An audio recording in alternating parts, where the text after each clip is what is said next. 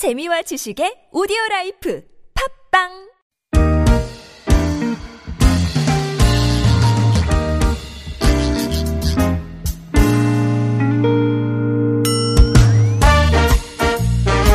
서울 속으로 2부 시작됐습니다. 월요일입니다. 공동주택 상담과 자영업자 소상공인 여러분을 위한 상담 격주로 진행하는 요일이고요. 오늘은 김태근 변호사와 함께 공동주택 상담 함께 하시겠습니다.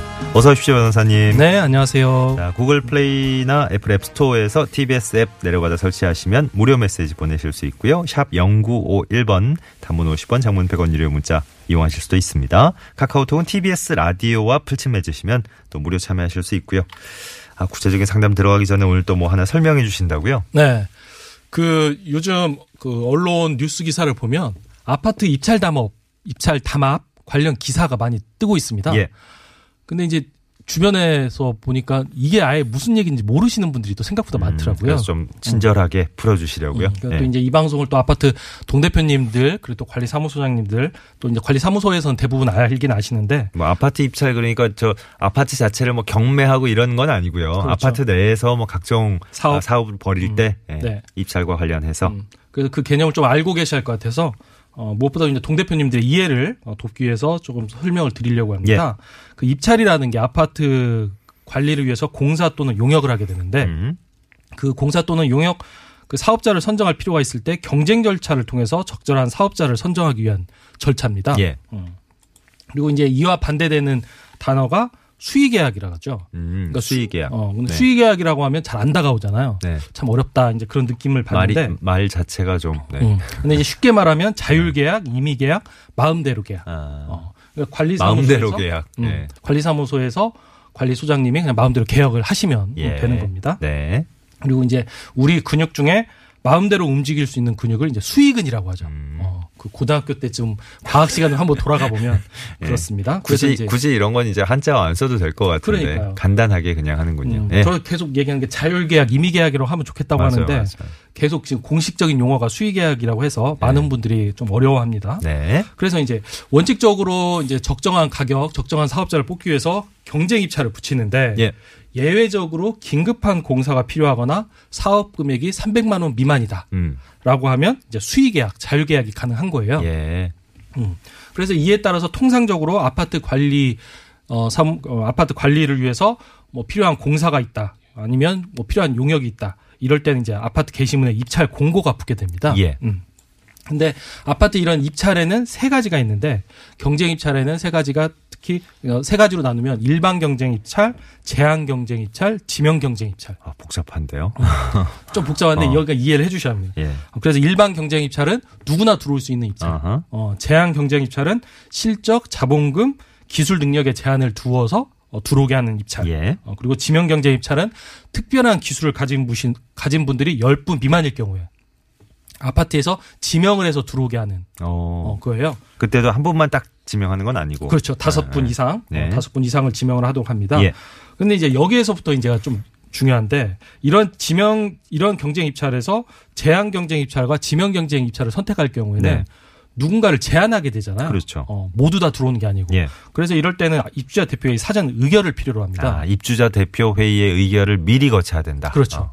근데 이제 입주자 대표의 의결을 거쳐서 제한 경쟁 입찰이나 지명 경쟁 입찰을 겹칠 때 어떤 문제가 발생하냐면 예를 들어 그 관- 관련 사업자하고 아파트 특정 동대표하고 합의를 하면 특정 업체들만이 들어올 수 있게끔 입찰 공고를 낼 수가 있어요. 예.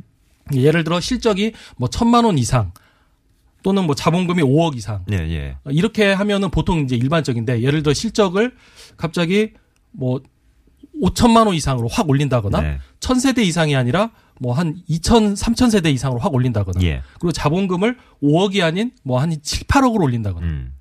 이렇게 보면 입찰 공고문을 딱 보면 뭔가 좀 일반적이지 않은 예. 어, 기준을 확 오- 올리는 경우가 네. 있습니다. 그러면 그 올리는 기준에 통과하는 업체가 굉장히 줄어드는 거죠. 그렇겠죠. 예. 그 줄어든 다음에 그 업체는 거기에 통과한 업체들 간에 한 세네 업체가 남으면 그 업체 안에 사전 합의만 하면 사실상 마음대로 계약을 체결할 수 있게 되는 겁니다. 음. 요거는 이제 그 제도를 악용하는 사례군요. 그렇죠. 어, 근데 그럴 소지가 있다는 말씀이고. 그런 소지가 네. 있고 실제로 이렇게 돼서 지금 그 서울지방검찰청에서 4월 달에 아파트 도장공사 관련해서 음. 100 제가 알기로는 100개가 넘는 업체를 아? 어, 단속을 했습니다. 적발을 했습니다. 어. 근데 이제 아파트 동대표이나 아파트 입주민들이 이걸 잘 모르니까 예. 뭐 그래도 이런 이런 잘 진행될 거라고 이런 생각하시면 되나보다 하셨는데 그게 아니군요. 그렇습니다. 어허. 그래서 만약에 아파트 입찰 공고가 제한 경쟁 입찰 또는 지명 경쟁 입찰, 예. 통상은 지명 경쟁은 예외적인 거기 때문에 음, 음. 통상은 제한 경쟁 입찰이 많이 붙습니다. 예. 근데 입찰 공고의 자격이 뭔가 좀 특이하게 뭐 자본금이 7억이라든지 음. 아니면 아파트 세대기 뭐 3천 세대 이상이라든지 보통 예. 이제 1000세대 이상이면 예. 되는데 그렇게 좀 특별하다 싶으면 또 한 번쯤 음, 한번 이렇게 아 이건 좀 이상하다라고 예. 생각을 해보고 아파트 동대표분들은 입주자 대표회의를 할 때 한번 이거와 관련해 설명을 한번 들어보시면 좋을 것 같습니다. 일반 경쟁 입찰 건이 아닐 때는 그렇습니다. 특별히 좀 어, 사전에 이제 그 의결해 주실 때좀 그렇죠. 자세히 꼼꼼하게 살펴주시라. 네, 이런 조언이었어요. 이게 부작용이 뭐냐면 제한 경쟁 입찰이 만약에 이런 입찰 담합에 의해서 사업자가 선정될 경우에는 음. 예. 사실상 특정 동대표 또는 관리사무소장과 합의된 업자가 그냥 들어오게 되는 거예요. 네, 네. 그러니까 사실상 자율계약으로 체결이 되는 거죠. 수의 계약으로. 어, 예. 그러면은 가격에도 사실상 어떤 이득을 볼 수가 없습니다. 네. 아파트에서. 예.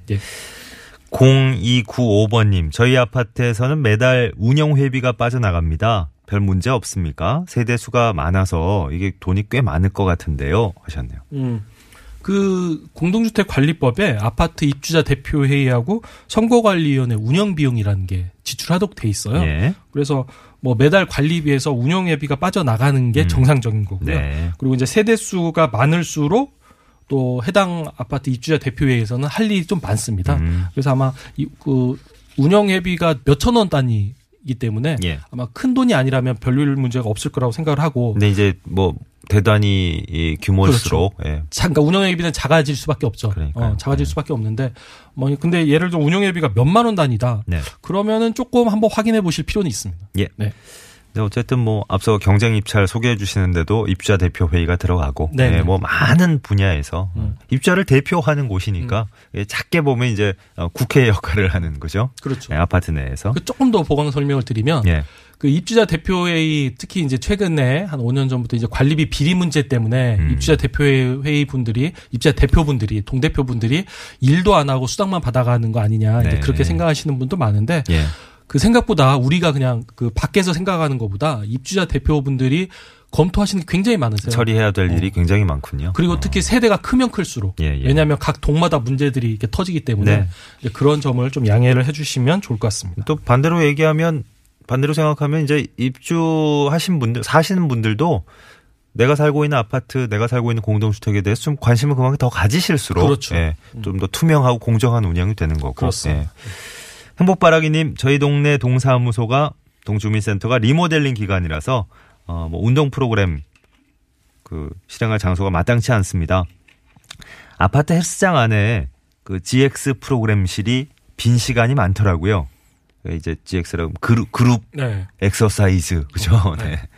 단체로 이제 운동하시는 그 어, 방이 있나 본데 그게 빌 때가 많은데 거기 사용료 내고 하면 안 되냐 그랬더니 안 된다고 하네요. 음. 어, 이것도 결국 주민들을 위한 공간이 비어 있는 곳인데 이용할 수가 없습니까? 하셨네요. 음. 그 먼저 결론부터 말씀을 드리면 원칙적으로는 사용 못 하시는 게 맞고요. 음. 예외적으로 사용 가능합니다. 그러니까 외부인들이 함부로 이용할 수 있는 공간은 아니죠. 아파트 내에 있는 그렇습니다. 게. 어. 그렇습니다. 근데 그러면 어떻게 예외적으로 사용할 수 있느냐에 대해 좀 설명을 드리면 그 동사무소에 있는 운동 공간은 사실상 동 주민들이 사용을 하기 때문에 예, 예. 뭐 아파트에 살든 안 살든 누구나 사용할 수 있는 부분인데 네. 아파트의 이제 주민 공동 시설로 쓰이는 그 운동 시설은 사실상 아파트 주민들을 위한 그 공용 부분이기 때문에 아파트 예. 주민들이 아니면 원칙적으로 사용하지 못하는 게 맞아요. 네. 근데 이러다 보니까 아파트 주민들만 사용하는 공동시설이 있으면 아파트 주민이 사용하지 못하는 부분들이 좀 이제 박탈감을 느끼게 되고 예. 또 같은 이웃 간인데 뭔가 공동 활동을 하고 싶은데 또 못하게 되는 음. 예, 그런 문제가 있었습니다. 예. 그러다 보니까 작년에 작년부터 공동주택관리법에 새로이 규정이 신설됐습니다. 네. 그러니까 너무 아파트를 성처럼 아파트의 공용 부분을 성처럼 운영하지 말고 음. 아파트의 이웃들도 모두 다 들어와서 사용할 수 있게끔 음. 그럼 이제 그런 조건을 그냥 무작정 무한정 허용하기는 좀 어렵고 예. 어, 그러다 보니까 법률 규정에 어떤 규정이 들어갔냐면 그 아파트 입주자 대표의 의결을 먼저 갖추고요. 아파트 의결을 입주자 대표에 또또 나오잖아요. 음, 보세요. 그렇죠. 어. 아파트 입주자 대표에서 과반수의 의결을 거친 다음에 예. 이와 관련해서 외부 주민들한테 아파트의 주민 공동 시설을 사용할 수 있게끔 음. 하는 거에 대해 동의를 받으셔야 하는데 아파트? 입주민의 과반수 동의를 얻으셔야 합니다. 아, 입주민의 과반수도 음. 함께 받아야 되는군요. 왜냐하면 아파트 입주민들이 사용하는 공간을 내주는 거기 때문에 네네. 이제 이런 예외적인 조건을 갖추면 그 아파트 이웃이 아닌 외부 이웃들도 어, 다른 이웃들도 이 아파트 주민 공동시설을 사용할 수 있게끔 음. 예. 지금 그렇게 바뀐 상태입니다. 그러니까 뭐 아파트 어, 내부 공간을 개방할 것인가 말 것인가 상당히 뭐 저 민감한 부분이기 음. 때문에 네. 그 아파트 사시는 분들 입장에서는 음. 그러니까 아파트 입주자 대표 회의에서 의결하는 것만으로 그치지 않고 그렇죠. 한 번 더 가야 되는군요. 그렇습니다. 직접 사시는 분들의 의견을 다 들어서 어, 과반수가 돼야 동의가 과반수가 돼야 어, 허락이 되는 걸로. 네. 9920번님, 복도식 아파트입니다. 복도 막다른 곳 공간에 물건이 많이 쌓여 있는데 맨 끝집에 물건인 것 같아요. 저희 자전거도 어, 복도 한복판에 놔둘 수가 없어서 가끔 거기다 놓곤 하는데, 근데 그 끝에 집에서 어, 여긴 자기네 공간이다. 이런 거 놓지 말라 그럽니다. 어, 진짜 그곳에 뭐 저희 물건 두면 안 되는 건가요? 질문입니다. 음. 그러니까 결론부터 말씀을 드리면 이것도 두 분 다 두 분 다 그 복도 끝 공간을 사용할 수 없는 게 맞아요. 어, 왜냐하면 이거는 네 말도 맞고 내 말도 맞다 이게 아니고 그쵸. 다 틀리셨네요. 그렇죠. 어. 원칙은 둘 다 사용을 못 하는 게 맞습니다. 왜냐하면 복도 공간은 아파트 입주민들을 위한 공, 공용 공간이에요. 네. 어, 그러다 보니까 그런 공용 공간을 누군가 특별하게 한 분이 독점을 하시는 건 부적절하고요. 예. 그리고 이제 현행 법령에서도 뭐그 통행 그리고 피난 그리고 소방에 방해가 되는 아, 그렇죠. 요즘 저 소방 소방 시설 저 소방 통로 확보 네. 그죠 중요하죠. 어, 그래서 뭐 맞아요. 그런 방해 우려가 있으면 아파트 복도에 뭔가 적차지 쌓아놓지 못하도록 맞아요, 맞아요. 그렇게 규정하고 있습니다. 예. 그럼에도 불구하고 이제 각각의 아파트 이제 복도로 가보면 뭔가 좀 하나씩 쌓여 있죠. 예. 이제 그런 부분에 대해서는 이제 공용 부분이지만 서로 이 아파트 입주민들 사이에 서로 조금씩 조금씩 양해하는 부분이 있는 거죠. 예. 어, 그래서 그런 부분이 있음을 어, 참고하시고 맨 끝 집에 물건을 쌓아놨다고 해서 나도 거기다 쌓아놓는다라고 하면 당연히 이제 앞집 맨 끝집은 아 그 부분은 우리 집에 사용하는 어. 공간인데라고 이제 좀 약간 무- 그런 관행 어, 관행상 그러니까 선, 권리를. 선점하셨던 음. 느낌이 있으니까 이런 건데 결과적으로 이제 공용 부분이니까 말 그렇죠. 그대로 아, 다 이용할 수 있어야 되는 부분이고 그렇죠. 그러니까 개인의 물건을 쌓아두면 안 되고 그렇습니다. 네, 알겠습니다. 네. 자, 53분 넘어서고 있네요. 예. 시간상 오늘 여기서 마무리를 해야 될 것 같은데요. 예. 김태근 변호사 수고해 주셨습니다. 고맙습니다. 네, 자, 감사합니다. 공동주택 관련된 고민 상담은 평소에는 서울시 공동주택관리지원센터 022133에 1218번, 1219번 두 대 전화 이용하시면 좋겠습니다. 네, 월요일에 함께했던 서울 속으로 이제 물러갈 시간입니다. 아, 오늘 끝곡을 많이는 못 들으시겠네요. 시간이 얼마 안 남아서. 아, 치즈가 피처링한 노 리플라이의 나의 봄 끝곡으로 준비했어요. 행복한 하루 보내시고요. 내일 아침 다시 뵙죠. 고맙습니다.